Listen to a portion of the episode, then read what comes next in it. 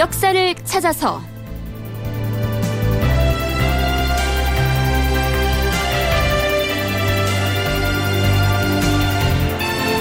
제545편 남이는 반역을 모의했는가. 극본 이상락, 연출 김태성.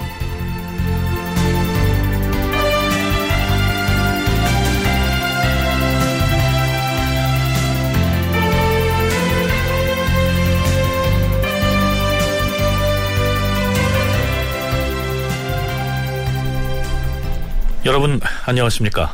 역사를 찾아서의 김석환입니다. 지금 우리는 조선의 제8대 임금인 예종 치세의 이모저모를 탐색하고 있습니다만, 여기에서 시간을 좀 더 거슬러 올라가서 세조 말에 있었던 군사 관련 사건을 하나 짚고 넘어가겠습니다. 세조 제위 말기에 있었던 일들 중에서 가장 큰 사건이 무엇이냐라고 묻는다면 두말할 것 없이 이시의 난을 꼽아야 하겠지요. 그런데 이시의 난을 평정한 직후에 사실은 또 한 차례 군사를 움직여서 북방으로 파견했던 일이 있었습니다. 명나라 황제의 요청으로 압록강과 파저강 유역의 여진족을 정벌하기 위해서 북정에 나섰던 것이죠. 세조 13년 8월에 명나라 황제가 보내온 직서에는 이러한 내용이 있었습니다. 참고로 이때 명나라 황제는 제8대 성화제였습니다. 건주위의 야인들은 본래는 대대로 우리 중국 조정의 은혜를 받았는데, 요즘엔 겉으로는 조공을 바친다 하면서도 실제로는 변경에서 도둑질을 하려고 계획을 세우고 있으니, 침이 이를 용서하면 더욱 방자할 것이므로 부득이 군사를 써서 토벌하려는 것이다. 생각하건대 그대 조선 국왕은 대대로 예의를 지키고 우리 명나라에 변함없이 충성을 바쳐왔으니 침은 이를 매우 가상하게 여기는 바이다. 우리 명나라 군사가 그 도적의 무리를 치거든 조선군은 마땅히 좁은 관문을 가로막아서 저들이 도망쳐 들어갈 수 없게 하라. 그런 다음 모두 사로잡아 멸망시키도록 할 것이며, 만약 왕이 군대를 보내어 우리 군사와 멀리에서 서로 호응하여 좁혀 들어가면 저들에게서 항복을 받기가 더욱 쉬울 것이다. 조선의 왕이 공을 세우면 짐이 어찌 왕에게 가품이 없겠는가. 힘써 공과 이름을 세우라. 이시의 난을 토벌한 직후여서 또다시 군사를 움직이는 것은 그 부담이 적지 않았지만, 세조로서는 명나라 황제의 명을 따르지 않을 수가 없었습니다. 그래서 70살의 노장 강순을 총사령관으로 임명하고 어유소와 남이를 부장으로 삼아서 여진 정벌에 나섭니다. 병졸들은 들으라! 지금 강 건너편 기슭에 주장 2만주를 비롯한 야인 무리가 은거하고 있다. 우리는 중국의 군사를 기다릴 필요 없이 곧바로 진격할 것이다. 모두 하선하여 돌격하라! 와!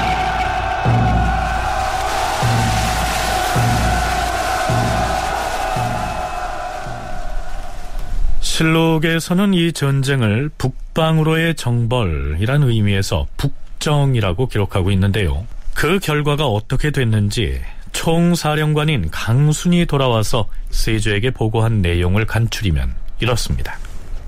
전하, 신이 군사를 거느리고 9월 26일에 우상대장 남이와 더불어 만포에서부터 파저강으로 들어가 공격하여 싸웁니다.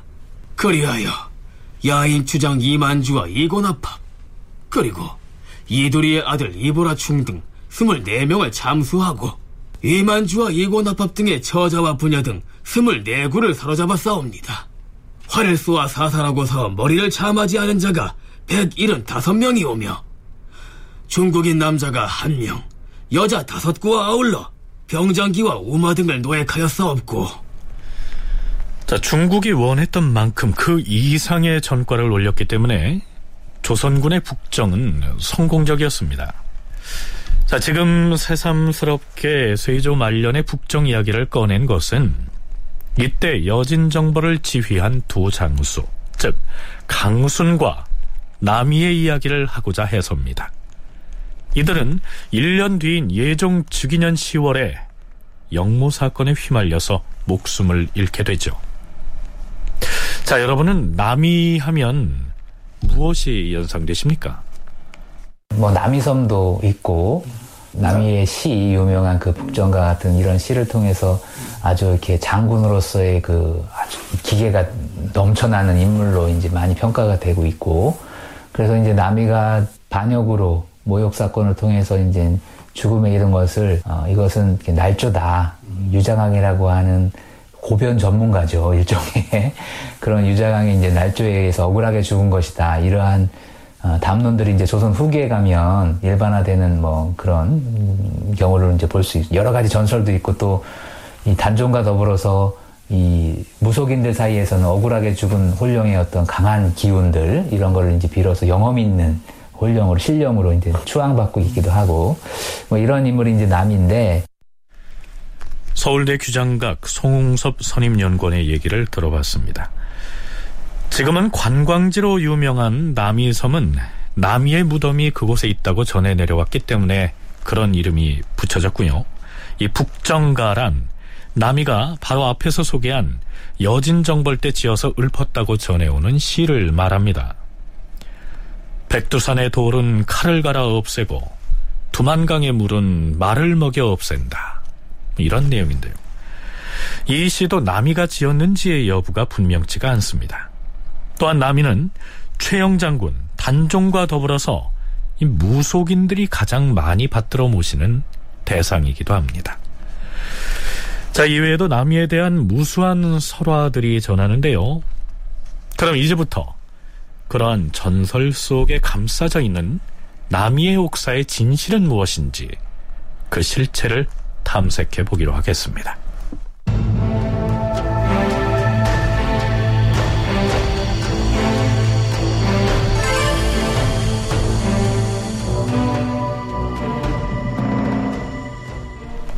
자, 그렇다면 우리가 다룰 사건의 주인공인 이 남이는 어떤 인물인지 그의 가계를 살펴보기로 하죠.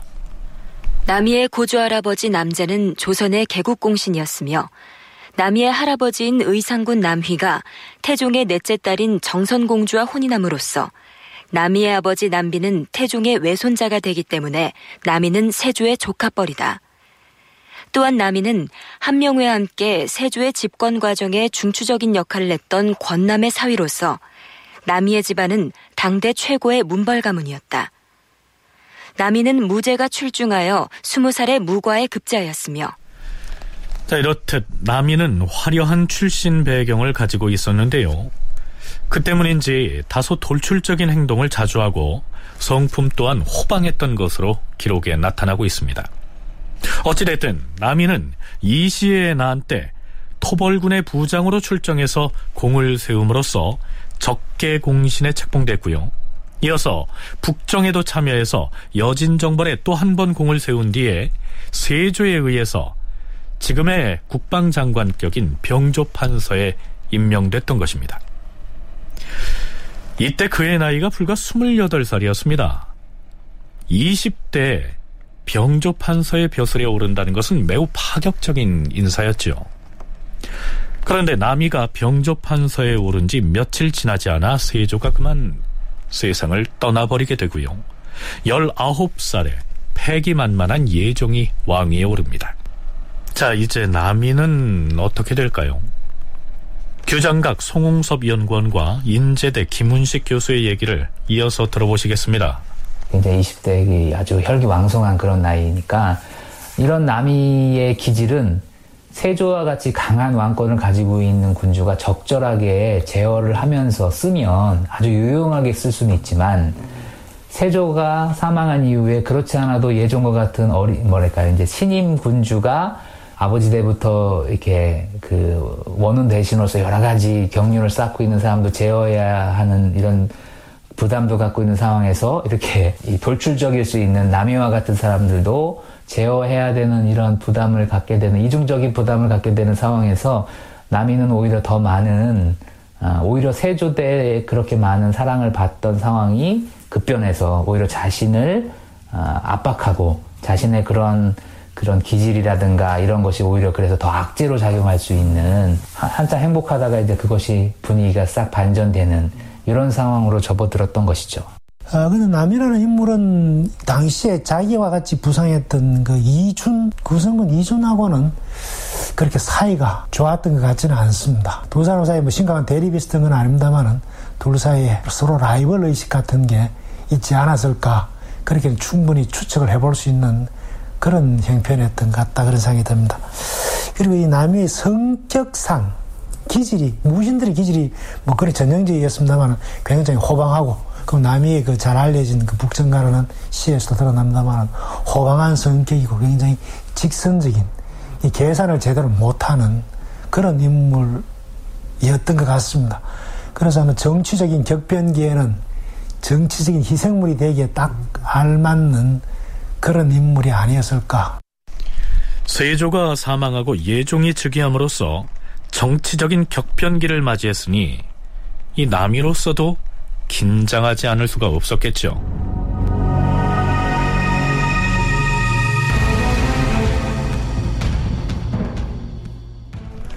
예종은 서기 1468년 9월 7일에 왕위에 오르는데요, 즉위식을 마친 바로 그날 중추부지사 한계희가 은밀히 예종을 찾아갑니다.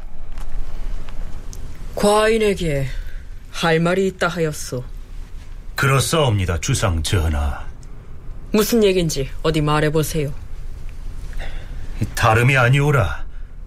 신이 병조판서에 대하여 주상 전하께 아랠 말씀이 있사옵니다. 그래요. 지금의 병조판서에게 무슨 문제가 있는 것이오? 전하께서도 아시다시피 보름 전까지만 해도 병조판서는 박중선이었사옵니다. 박중선은 지금 평안도 절도사로 가 있지 않습니까? 그렇사옵니다. 대행대왕께서 승하하시기 전에 남이를 병조판서로 삼으면서 박중선을 평안도 절도사로 보낸 것이옵니다. 그것이야 과인도 알고 있는 사실이 아니오. 대행대왕께서 남이를 병조판서로 삼을 때 형조판서 강희맹 등이 신에게 말하기를 남이의 사람 됨됨이가 병조판서를 맡기에는 마땅치 않다고 하였사옵니다. 남이는 병조판서를 맡길 만한 그릇이 못 된다. 그럼 누구를 병판자리에 앉혔으면 좋겠소? 조정의 여론이 평안도 절도사 박중선을 다시 불러서 병판으로 복귀시켜야 한다는 쪽으로 모아지고 있사옵니다. 좋습니다. 박중선을 불러올리시오. 그리고 지금 당장 남이를 불러오시오. 한계희가 임금에게 아뢰어 박중선을 다시 병조판서로 삼고 남이는 겸사복장으로, 그리고 오자경을 평안도 절도사로 삼았다. 예종은 즉위하자마자 남이를 병조판서의 자리에서 해임하고 왕의 신변보호 및 왕궁의 호위를 담당하는 겸사복장으로 밀어낸 것이죠. 실록에는 한계희의 건의에 따라서 이러한 인사발령을 낸 것으로 나와 있지만, 예종이 반대하기로 작정을 했다면 이런 인사조치는 취해지지 않았겠죠. 병조판서라는 자리가 가지는 중요성은 뭐 더할 나위 없이 큰 듯이요. 권력투쟁에서 병조판서, 병권을 장악하는 게 가장 중요한 문제일 테니까, 권력이 요동칠 때 그 속에서 병조판서가 누가 병조판서냐, 그럼 굉장히 중요한 문제였을 테고, 그럴 경우에 이 분명히 세조 말에 귀성군 이준과 그 다음에 이 남이라는 이 젊은 두 인물이 정계의 중심으로 그렇게 부각이 되었습니다. 그렇다면 당연히 그 이전에 권력을 누렸던 그런 세력들 눈에는 별로 탐탁지 않은 존재였던 것은 분명할 겁니다. 그리고 그들을 제거하면은 자기들의 권력이 커지는 것은 당연할 거고.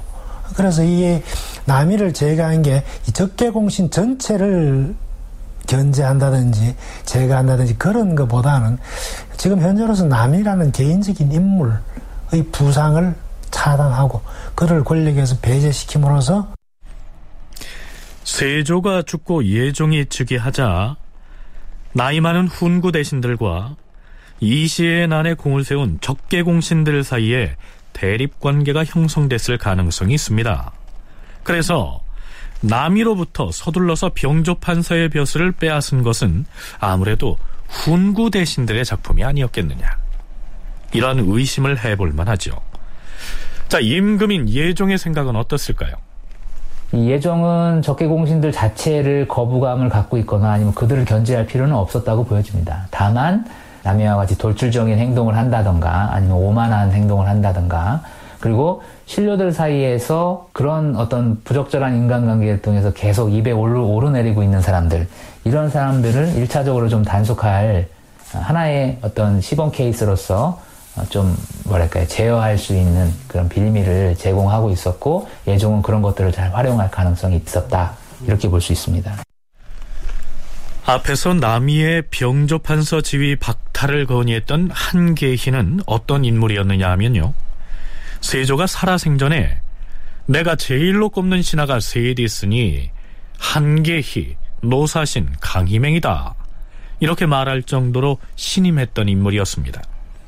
즉 한계희는 한명회나 신숙주 등 훈구 대신들과 같은 세력으로 분류할 수가 있겠죠.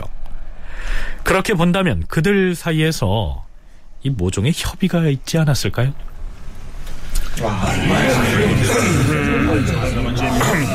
대행대왕이 승하하시고 세자가 즉위를 한 마당에 우리가 태평하게 손 놓고 있을 수만은 없지 않습니까? 그럼요, 그렇지요. 대책을 세워야 해요. 적개공신들을 이대로 두면 안 돼요. 하지만 임금이 바뀌었다고 해서 적개공신들 전체를 상대로 싸우려고 해서는 안 됩니다. 그렇다고 마냥 기다릴 수는 없습니다. 저들은 대부분 무신들이라 대행대왕이 승하하신 기회를 틈타서 무슨 짓을 할지 모릅니다. 가장 경계해야 할 인물은 귀성군 이준과 병조판서 남이입니다.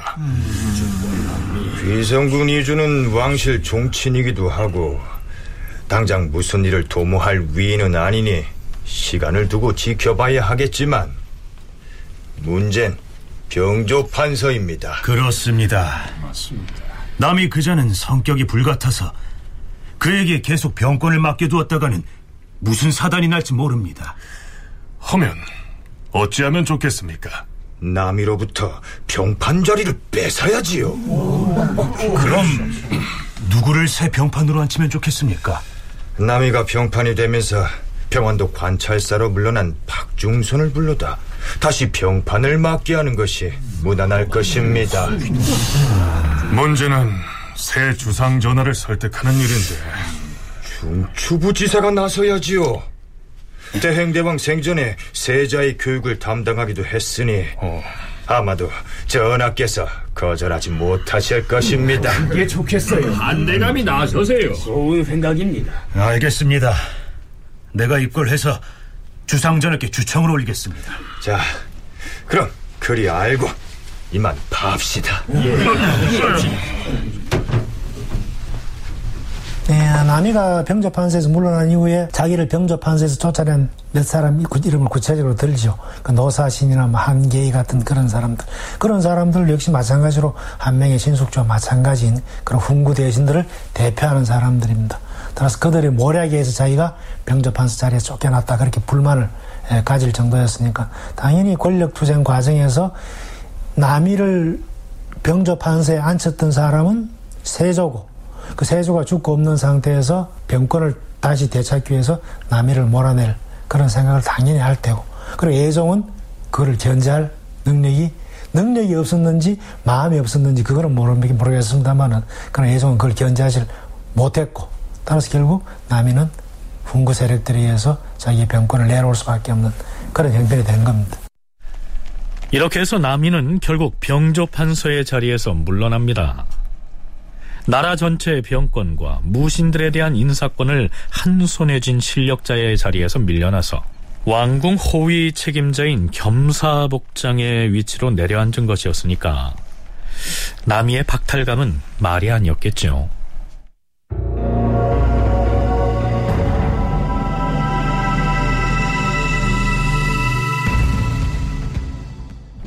남이의 반역 사건을 본격적으로 짚어보기 전에 미리 살펴봐야 할 또 한 사람이 있습니다. 남이가 역무를 꾀했다고 임금에게 일러 바친 유자광이라는 인물이 그 사람입니다. 유자광은 조선시대 전체를 통틀어서 이 권모술수에 능한 최고의 모략가로 알려진 인물입니다. 조선시대에는 임사홍이라는 사람하고 함께 가장 조선시대가 된 대표적인 간신으로 그렇게 평가되는 인물이고, 아마 모르겠습니다만 앞으로 이 프로그램을 할 때 중종 때까지 유자광의 이름은 아마 계속해서 거론이 될 겁니다.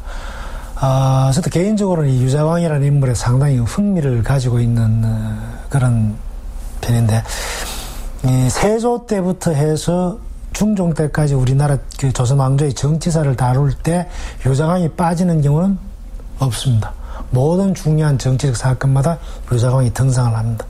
아마 그거는 그만큼 탁월한 정치적인 감각을 가졌던 그런 인물이다, 그렇게 생각이 됩니다. 그럼에도 불구하고 천수를 노리는 그런 사람이기도 하고요. 유자광은 역사학자들로부터 고변 전문가, 쉽게 말하면 이 술수를 꾸며서 일러 바치기를 잘하는 사람, 이런 불명예스러운 별칭으로 불리고 있습니다. 자, 그렇다면 그는 왜 그런 처지가 됐을까요? 그의 아버지는 부윤 유규였습니다. 부윤이라고 하면 종이품의 문관이니까요, 좋은 가문에서 태어난 스님인데, 문제는 그가 이 유규의 정실 부인이 낳은 아들이 아니었다는 사실입니다. 서울 출신인데, 그래서 이제 이러한 고위관직자로서 성장할 수 없는 사람이었습니다. 근데 이제 능력은 출중했던 것 같아요. 성종대 기록이긴 합니다만 성종대 여러 차례에 걸쳐서 유자광이 상소를 올리는 걸 볼 수 있는데, 그런 상소문들을 읽어보면 유교 경전에 나름대로 해박한 지식들을 가지고 있습니다. 그러니까 서울 차별이 이제 아주 심했던 조선 사회에서, 그리고 이제 요 시기엔 아주 소수의 사람들이 이제 정치에 이제 발을 담그고 있었던 뭐 이런 상황에서 나름대로 많은 스트레스를 가지고 있었고, 그런 상황에서 자기가 그런 상황을 이겨낼 수 있는 그런 부담들을, 서울 출신이라고 한 한계를 이겨낼 수 있는 하나의 방법으로 자기를 어떤 식으로든지 이제 드러내려고 하는 욕구들을 가지고 있어. 그것이 바로 처음에 세조한테 이제 적용이 된 것이죠. 이 시의 난이 일어났을 때 유자광은 왕실의 호위를 담당하는 군사죠, 갑사로서 경복궁의 건춘문을 지키고 있었습니다. 이미 귀성군 이준과 남이 등이 토벌군을 이끌고 함길도로 떠나 있는 상황이었죠. 정세를 살피고 있던 유자광은 세조에게 상소문을 올립니다. 전하, 신은 갑사 유자광이옵니다. 신은 이 씨의 반란 소식을 듣고 밤새도록 한숨도 자지 못하고 분연히 일어나 결심하여 싸웁니다. 어찌 국가에서 전국 각 지역의 병사들을 다 징발한 연후에야 이 씨를 토평할 수 있겠습니까?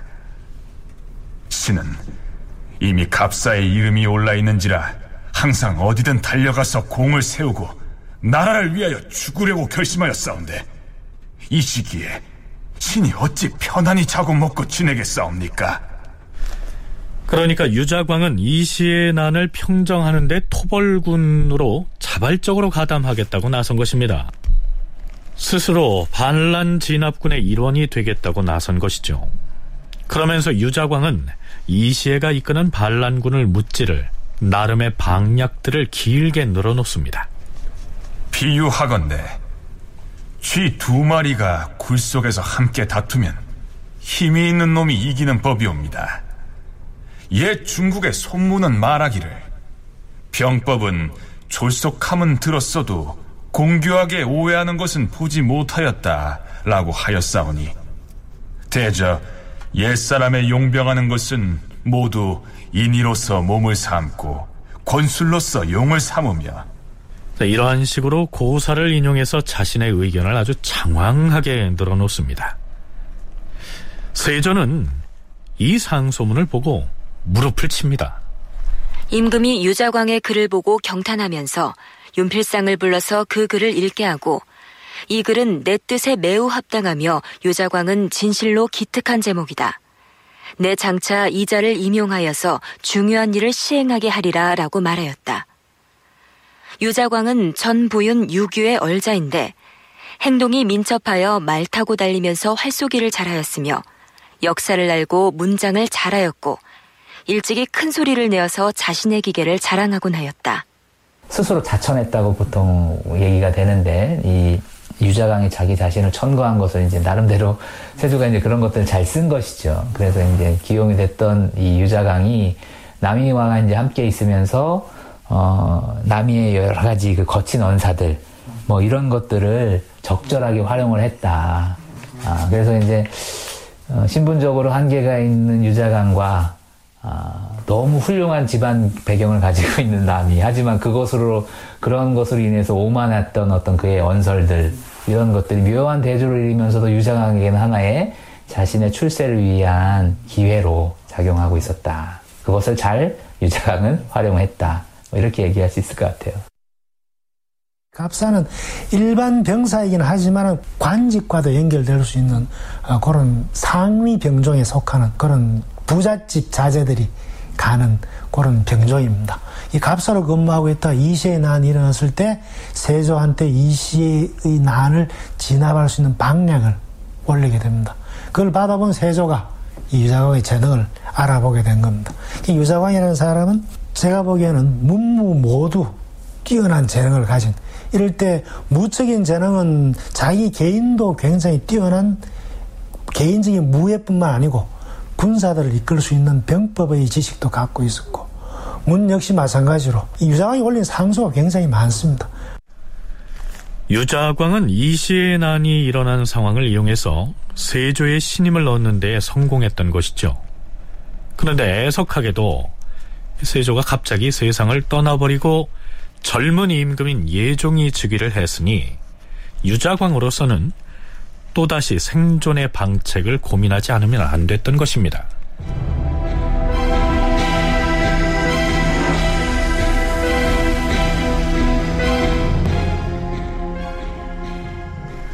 드디어 예종 즉위년 10월 24일 날이 어두워졌을 때 병조 참지 유자광이 승정원에 나아가서 입직하는 승지 이극증과 한계순에게 급히 임금에게 고할 일이 있다고 하였다.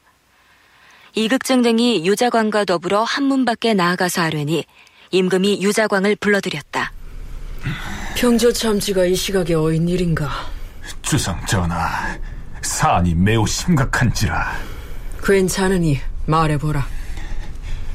지난번에 신이 내병조 관하에 입직하였더니 마침 남이도 겸사복장으로 입직해 있었사옵니다.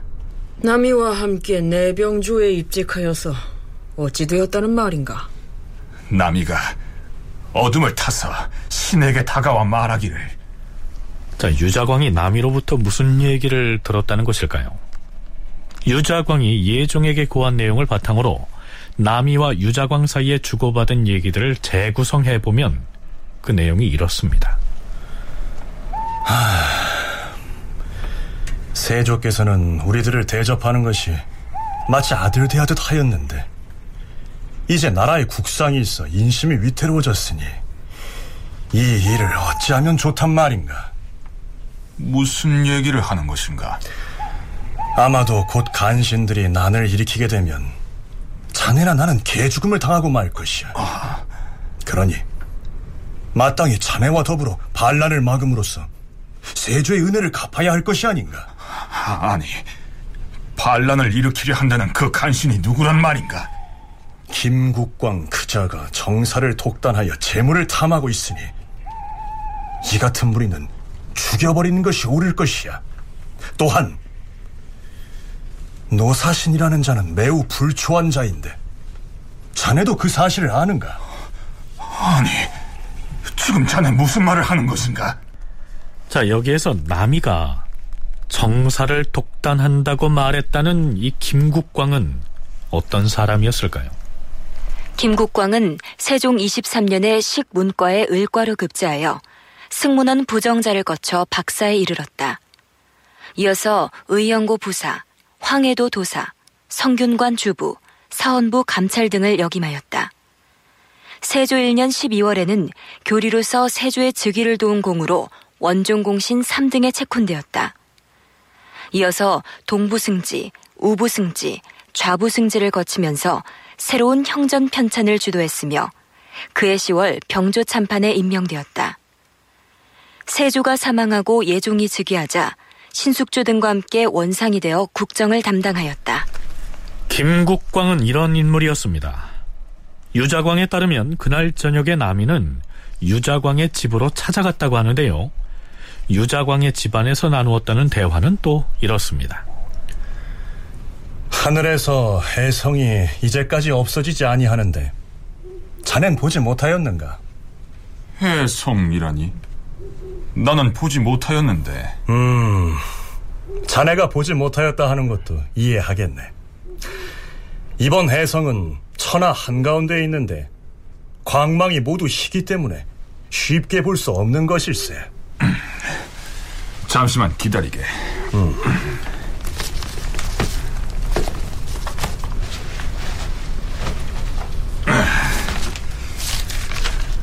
자, 여기 강목을 가져왔으니 어디 해성이 나타난 곳을 가리켜 보시게. 아, 어디? 해성이 나타난 곳이 바로 여기 천하의 한가운데일세. 여기에서 하늘천자의 물하자의 천하란 은하수를 일컫습니다.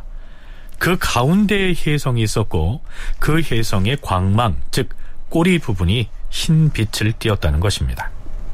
잠깐만, 여기 이 강목에 달아놓은 줄을 좀 보라고. 광망이 희면 장군이 반역을 하고 큰 병난이 있다, 이렇게 돼 있지 않은가? 유자광, 자네 내 이야기를 잘 듣게. 내가 거사를 하고자 하는데. 뭐라고 하였는가? 거사를 한다고? 지금 주상이 선전관들을 재상의 집에 보내서 분경하는 자를 매우 엄하게 살피고 있으니 재상들도 틀림없이 주상에게 불만이 많을 것이야. 하지만 거사를 어디서 어떻게 일으킨다는 말인가? 수강궁은 허술하여서 거사를 할 수가 없고 반드시 경복궁이라야 가할 것이야. 아니, 이 같은 큰일을 어찌 우리 둘이 할 수 있겠는가? 나 말고 또 어떤 사람과 더불어 모의를 하였는가? 그리고 추상 전하는 반드시 창덕궁에서 오래 머물 터인데. 내가 장차 추상을 경복궁으로 옮기게 할 것이야. 어떻게 말인가? 그거야 어려운 일이 아니지. 그건 그렇고 이런 말은 오직 자네한테만 말하였다는 사실을 명심하시게. 자네가 비록 주상에게 고할지라도 내가 모르는 일이라고 잡아떼면 오히려 자네 목숨이 달아날 것이야. 하지만 백성들이 자네의 거사를 지지할 것 같은가? 세조가 장정들을 다 뽑아서 군사로 징발하였기 때문에 지금 백성의 원망이 하늘을 찌르고 있네. 이런 좋은 기회를 놓칠 수는 없네. 내가 누군가? 내가 바로 남일세, 호걸이라고. 술이나 한잔하세. 난 이미 전작이 있어서 이만 가봐야겠네.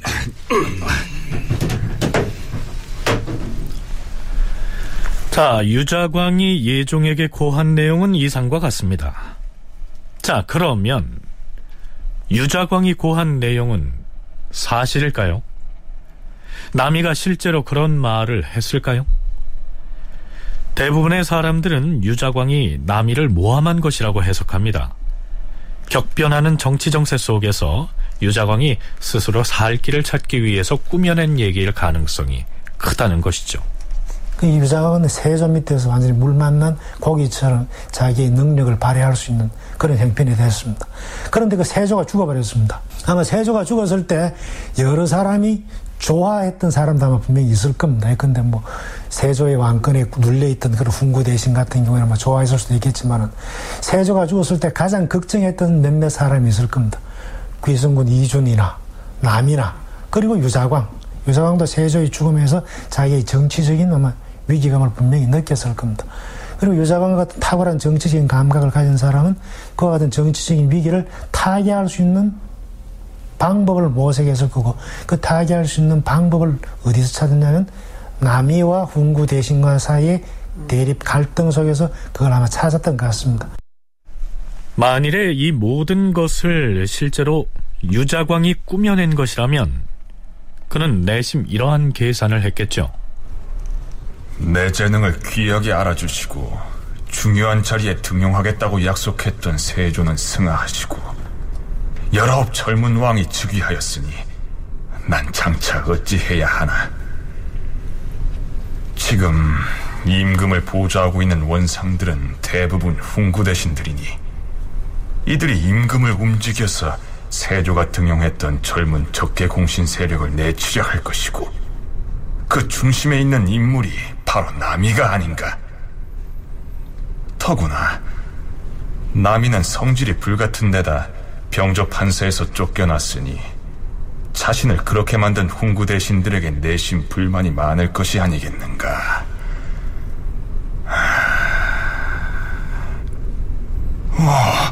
그렇지, 그걸 이용하는 것이야. 남이 니놈이 좋은 가문을 믿고 그동안 오만방자하였겠다. 잘 되었다. 너는 반역을 모의한 주모자가 되어주어야겠다. 이 유자광의 영달을 위해서. 물론 남이가 역모를 의심할 만한 언동을 했을 가능성도 아주 배제할 수는 없겠죠.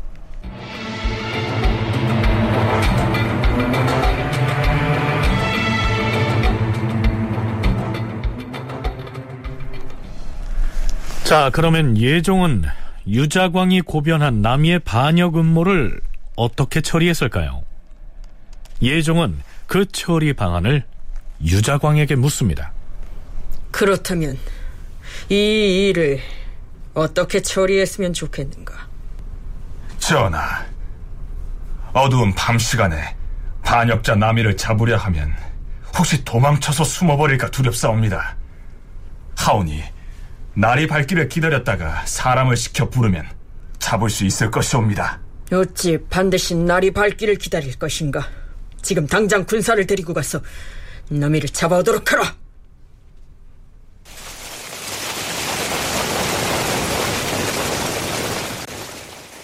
임금이 한계순에게 명하여 입직한 사복장 이복과 더불어 군사를 거느리고 가서 잡게 하고 또 환관 신운에게 명하여 같이 가게 하였다. 이어서 입직한 도총관 노사신과 강곤 그리고 병조 참판 신승선 등을 불러 입시하게 하고 도총부에 명하여 군사로 하여금 갑옷을 두르고 궐문을 지키게 하였으며 선전관에게 명하여 입직한 장수들로 하여금 병기를 정돈하여 나누어 지키게 하였다. 또한 병조로 하여금 군사를 나누어 도성문과 성을 지키게 하였다. 그리고 당장 사람을 보내어서 밀성군 이침, 하동군 정인지를 비롯한 여러 종친과 제추들을 불러오라. 그런데 왕실 종친인 영순군 이부가 예종에게 이런 말을 한 것으로 실록에 기록되어 있습니다. 전하, 얼마 전에 신이 입직해 있는데 남이가 찾아와서 이런 얘기를 나누었사옵니다. 종친이 거래 입직하는 것은 예전에 했던 대로 하는 것인가? 지금 국상이므로 주상께서 나하고 귀성군 그리고 하성군이 곡을 다 마칠 때까지는 번갈아 숙직을 하도록 명하였소. 하면 낮에는 어떻게 하는가? 낮에는 평시처럼 근무하되 일이 있으면 밖으로 나가기도 합니다. 그렇게 대답했더니 남이가 뭐라 하던가 그러자 남이는 무슨 할 말이 있는 듯이 머뭇거리다가 그냥 갔사옵니다. 이것은 남이가 반드시 대궐의 형편을 엿본 것일 터이다. 실제로 남이가 거사를 일으키기 위해서 대궐의 경비 상태나 숙직자들의 근무 상황을 파악하려고 했는지는 분명치 않습니다. 한편 어명을 받고 출동한 군사들은 남이의 집을 애워싸고 포위작전을 전개합니다. 한계순, 이복, 신운 등이 겸사복 박지번, 유정, 조한신과 군사 100여 명을 거느리고 남이의 집에 가서 애워쌌다.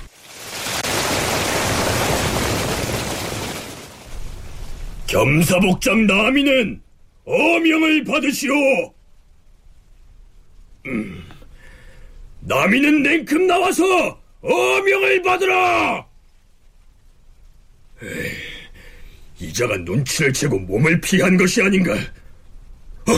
저기 남이가 칼을 차고 담을 넘고 있다. 달려가서 저자를 사로잡아라. 잡아라.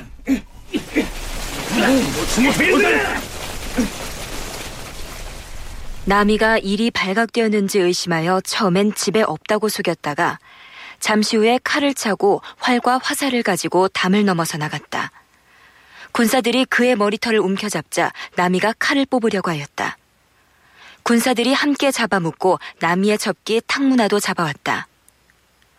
밤이 깊어 삼경이었는데 임금이 수강궁의 후원 별전에 나아가 밀성군 이침, 영순군 이부, 영의정 이준, 하성군 정현조, 하동군 정인지, 봉원군 정창손, 고령군 신숙주, 상당군 한명회, 중추부 영사 심회, 좌의정 박원형, 창녕군 조성문, 좌참찬 김국광, 병조판서 박중선, 우참찬 윤필상 등을 대궐로 불러들여 입시하게 하였다.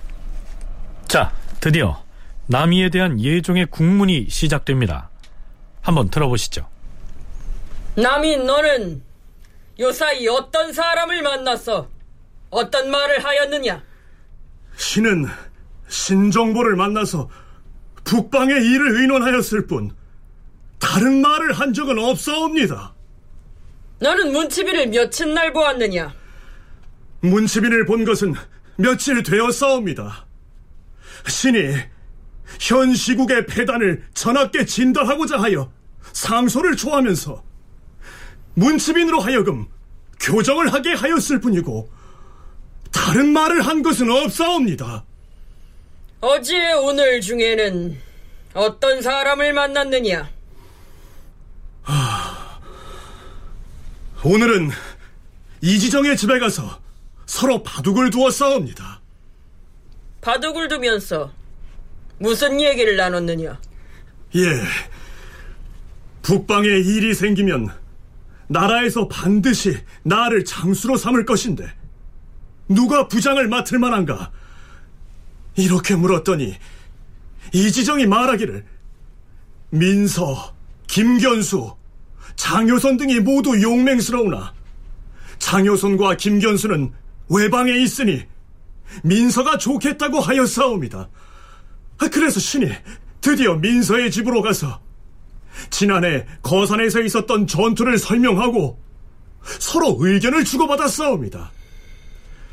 거기서 민서가 성변, 즉 해성이 나타난 일을 말하기에 신이 대답하기를 성변이 이와 같으면 사람이 서로 유리된다고 하는데 어찌 근심이 없겠는가.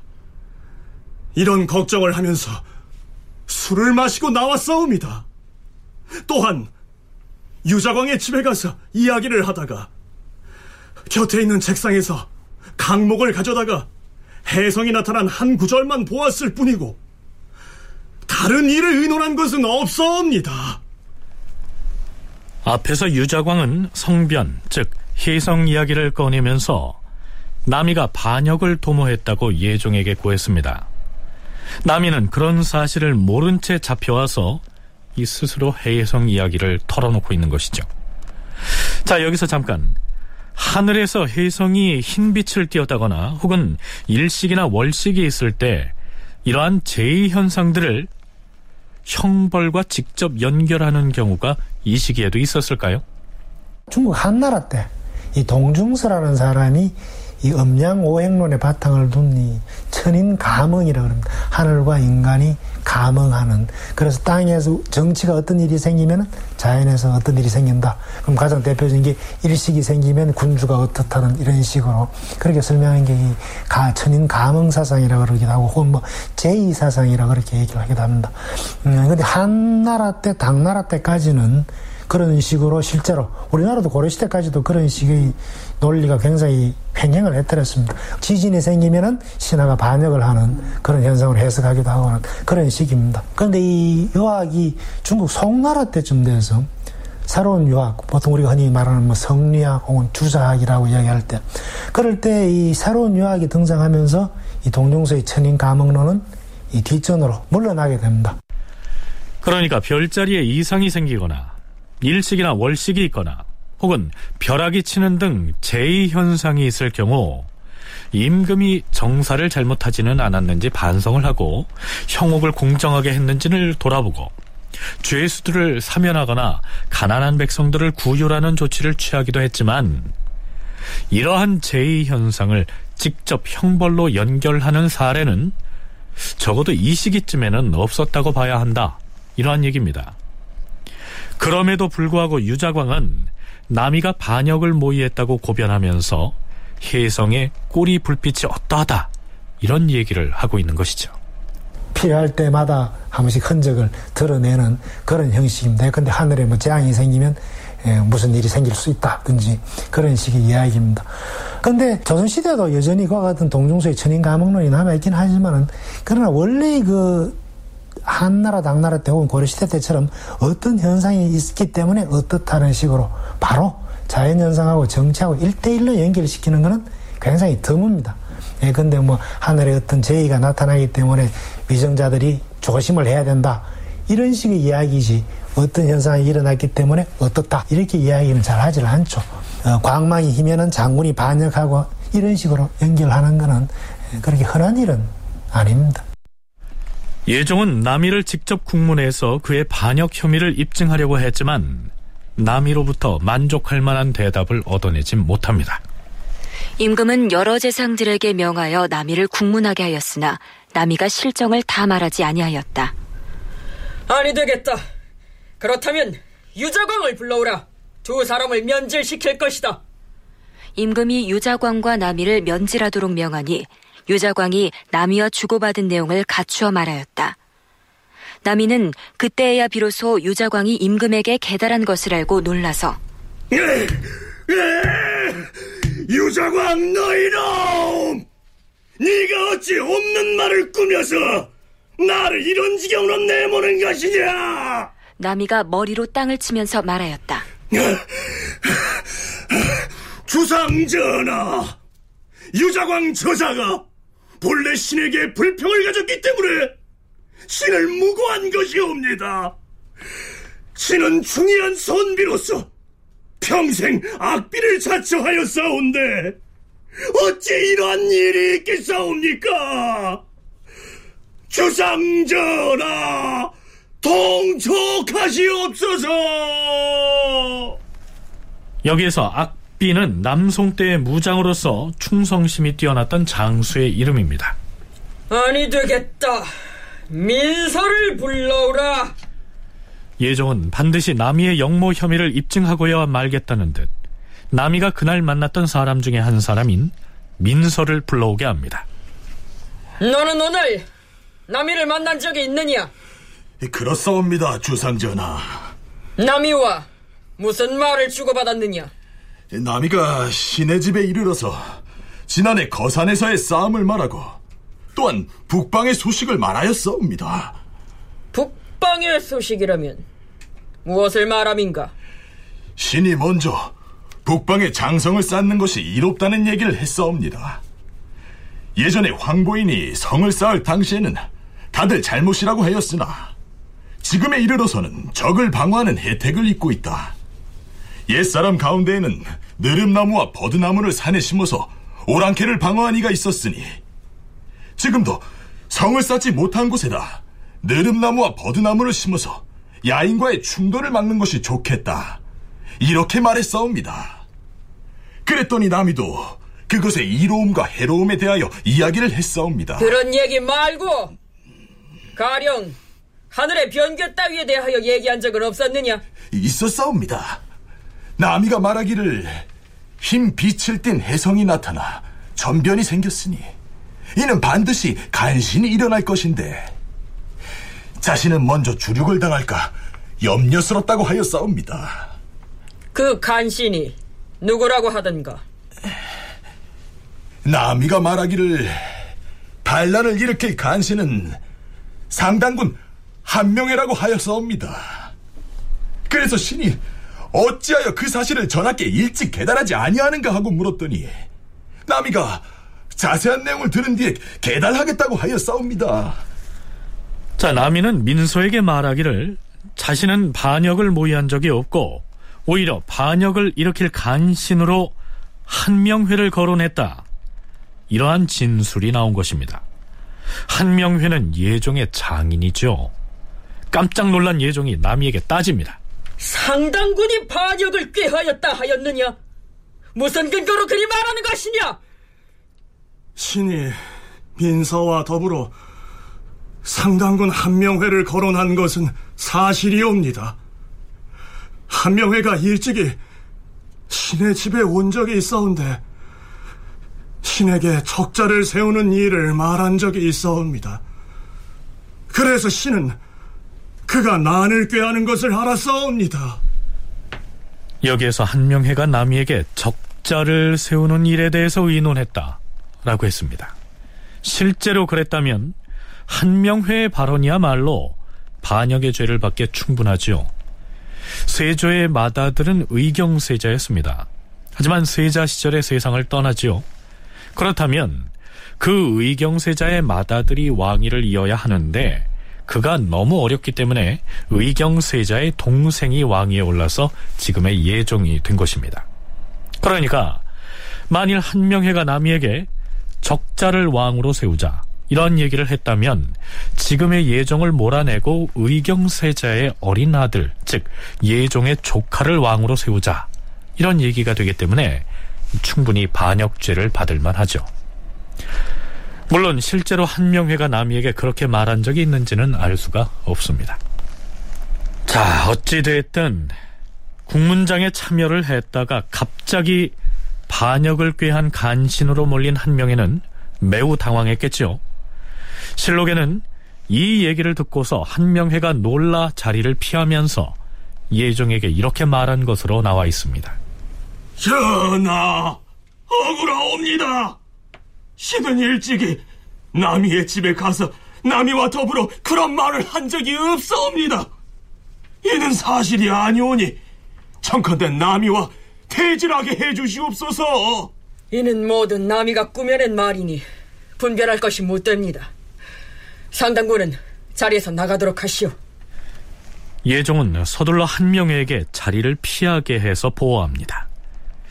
자, 글쎄요, 유자광이 고한 말은 철저히 수용해서 남이의 역모를 기정사실로 몰아가면서 남이가 고한 한명회에 관련된 얘기는 꾸며낸 말로 치부하고 있으니까 불공평해 보이긴 합니다.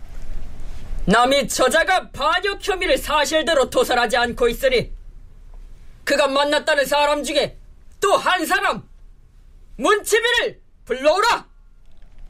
다큐멘터리 역사를 찾아서 다음 주 이 시간에 계속하겠습니다.